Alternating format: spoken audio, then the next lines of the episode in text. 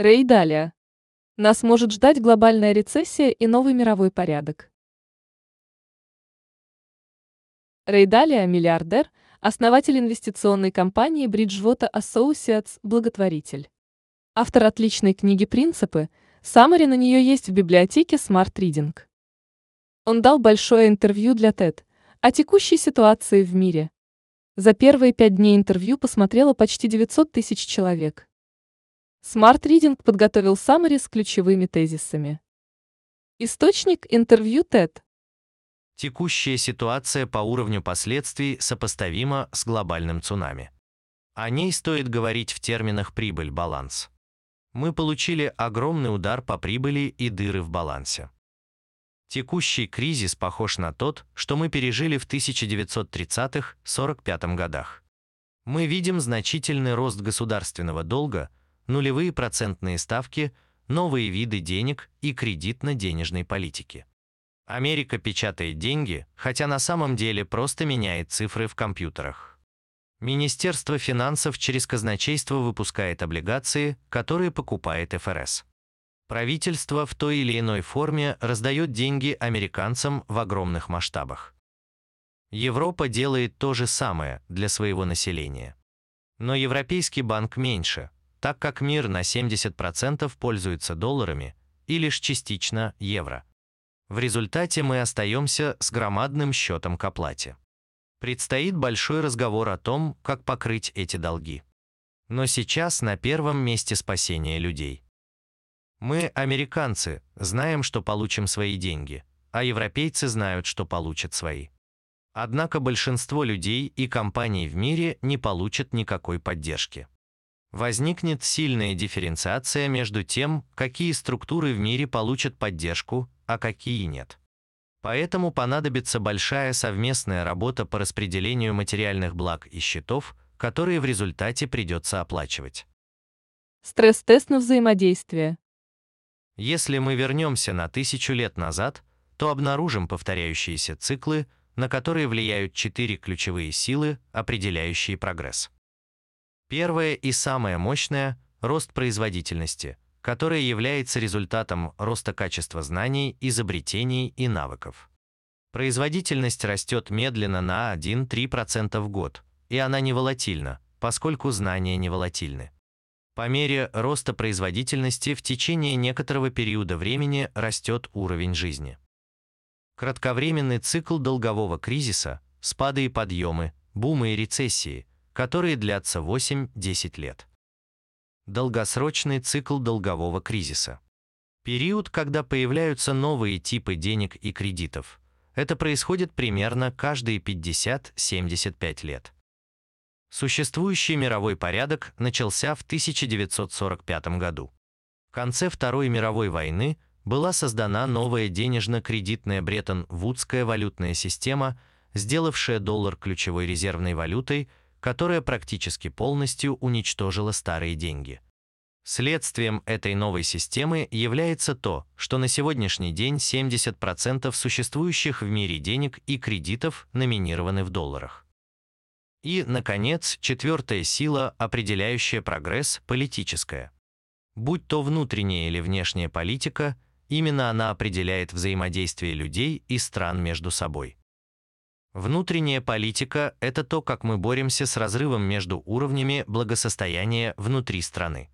От внутренней политики зависит, есть ли у нас общая миссия, американская мечта, исследуем ли мы к ней все вместе, или же сражаемся только за личное благополучие. Революции в какой-то степени являются актами внутренней политики. Мирные они или кровавые – но результатом революции обязательно должно стать перераспределение общественного благосостояния. Внешняя политика – отношения между странами. Регулярно возникают ситуации, когда растущая держава бросает вызов существующей, это приводит к соперничеству и войнам. В течение последних 500 лет в мире было 16 таких столкновений, 12 из которых кончились войной. Напомню, что в мире не существует единого правового пространства. И военная мощь тоже валюта. Примерно каждые 75 лет происходят своего рода стресс-тесты, которые показывают, как мы взаимодействуем друг с другом.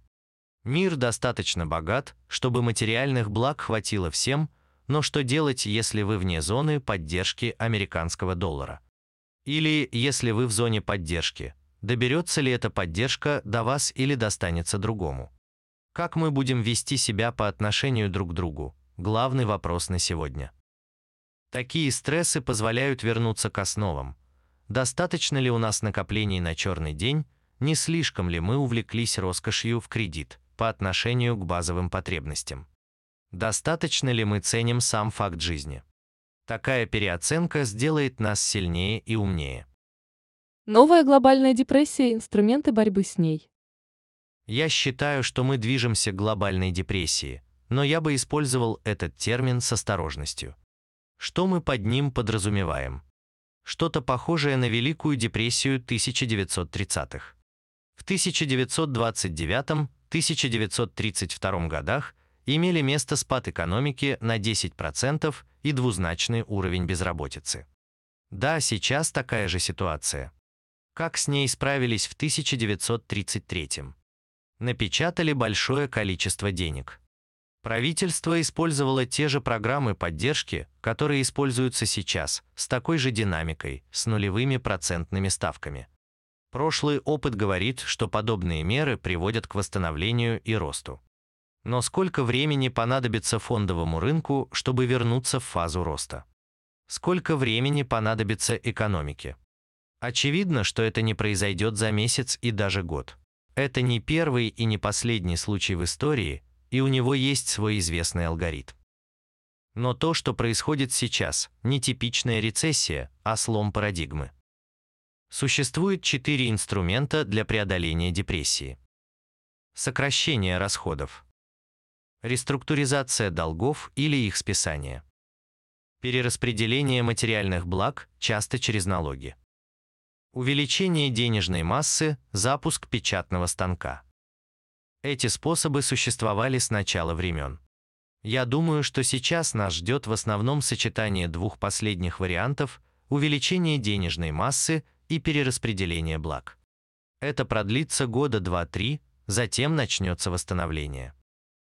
Величайшая сила в мировой истории – человеческая изобретательность и адаптация. В ближайшее время мы станем свидетелями глобальной реструктуризации. Сегодняшний кризис пройдет, но мир изменится и сформируется новый мировой порядок. Этот опыт во многом сделает нас лучше и поможет глубже оценить базовые основы жизни. Возврат рынков к прежнему уровню займет не один год. Нас ждут системные потрясения, которых рынок до сих пор не видел. Фондовые рынки потеряли 20 триллионов долларов. Падение спроса составило от 25 до 100%.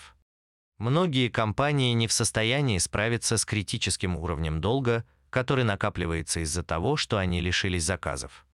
Если у компании нет резервов и доступа к кредиту, бизнес может обанкротиться. Многие считают, что как только мы справимся с вирусом, все встанет на свои места, но это не так. Нам придется разбирать накопленную ситуацию с сформировавшимися долгами. Не все переживут ее. Каждому надо будет разобраться, насколько он устойчив к таким ситуациям и их аналогам. Всю экономику ждет значимая реструктуризация. Сейчас важно определить, каким компаниям мы не можем позволить обанкротиться и они получат поддержку так же, как банки в 2008 году. Но текущий кризис намного серьезнее кризиса 2008 года. Тогда проблема была в финансовой системе. Сейчас она во всей экономике. И у нас менее эффективная кредитно-денежная политика. Уровень снижения процентных ставок достиг своего предела. Простая скупка финансовых активов центробанками не сработает. Они должны выкупить долги государств, которым в свою очередь нужно поддерживать спрос и критически важные производства. Компании, имеющие на данный момент лучшие перспективы развития, можно разделить на две группы. Стабильные, незакредитованные компании из отраслей, критичных для реализации базовых потребностей. Это такой условный производитель супов или муки. Например, Campbell. Компании-инноваторы способны легко адаптироваться к новым условиям и предложить новые решения. Обязательное условие – у них не должно быть значимой доли долгов. Поведение инвестора. За последние несколько лет появилось много новых алгоритмов использования технологий. Значимая часть частных инвесторов придерживается пассивного инвестирования, вкладывая деньги во взаимные индексные фонды. Переиграть рынок сложнее, чем выиграть олимпийскую медаль. Количество богатства в мире почти не меняется. Если где-то прибыло, значит где-то убыло.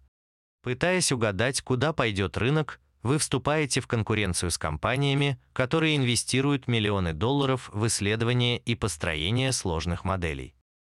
Однако не думайте, что наличные – надежная инвестиция. Да, их волатильность низкая, но вы ежегодно теряете в результате долларовой инфляции около 2%. Инвестируя, помните в первую очередь о диверсификации в отношении не только категории активов, но и валют. Самая большая ошибка – основываться на прошлом опыте и экстраполировать его в текущей ситуации. Поэтому алгоритм поведения инвестора тот же, что и всегда. Диверсифицировать. Сохранять спокойствие. Не заниматься маркет-таймингом или попыткой угадать подходящий момент для покупки-продажи. Осознавать ограничения наличных. Как мы ведем себя друг с другом? Неизбежное на текущий момент бегство от глобализации только усугубит ситуацию. Кто будет кормить людей в странах, оказавшихся за пределами глобальной сферы? Когда власть формализована и существуют процедуры, есть шанс, что важные вопросы будут решены. Но так устроено не в каждой стране. Многие люди не получат никакой поддержки. В мире не существует глобальной юридической системы. Как разрешить вопрос перераспределения материальных благ? как люди в результате будут относиться друг к другу. Уязвимость одних стран против возможностей других в такие-то времена.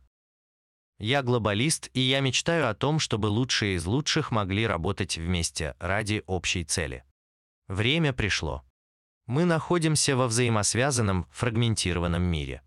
Но я должен понимать, что в этом мире я могу рассчитывать только на себя и занимать активную позицию, чтобы не оказаться жертвой чьих-то интересов. Человечеству пора объединить усилия для решения вопросов эффективности на глобальном уровне. Эта истина никогда не была так очевидна, как сегодня. Но все зависит от поведения и решений власть имущих. Сейчас открыто признать, что Китай помогает Америке политически сложно. Мы живем в мире, который настолько фрагментирован, что даже публичная благодарность выглядит опасно. Мы должны перестать демонизировать людей, вспомнив подобные примеры из истории, и понять, решение сегодняшней проблемы зависит от того, как мы ведем себя друг с другом. На ком держатся страны? Мы можем выйти из кризиса сильнее и лучше, чем были до этого. Как нам стоит измениться? Если мы заглянем в историю, то увидим, что любая система работает на тех, кто ее контролирует. В США 40% самых богатых людей инвестируют в образование детей в 5 раз больше денег, чем оставшиеся 60%. И в их интересах сохранить существующую систему. Я же верю, что она нуждается в реформировании. Я также верю, что можно испечь пирог побольше и разделить его на всех. Нужны реформы, которые будут способствовать росту производительности. Нужно не просто раздавать людям деньги, но помочь им стать эффективней.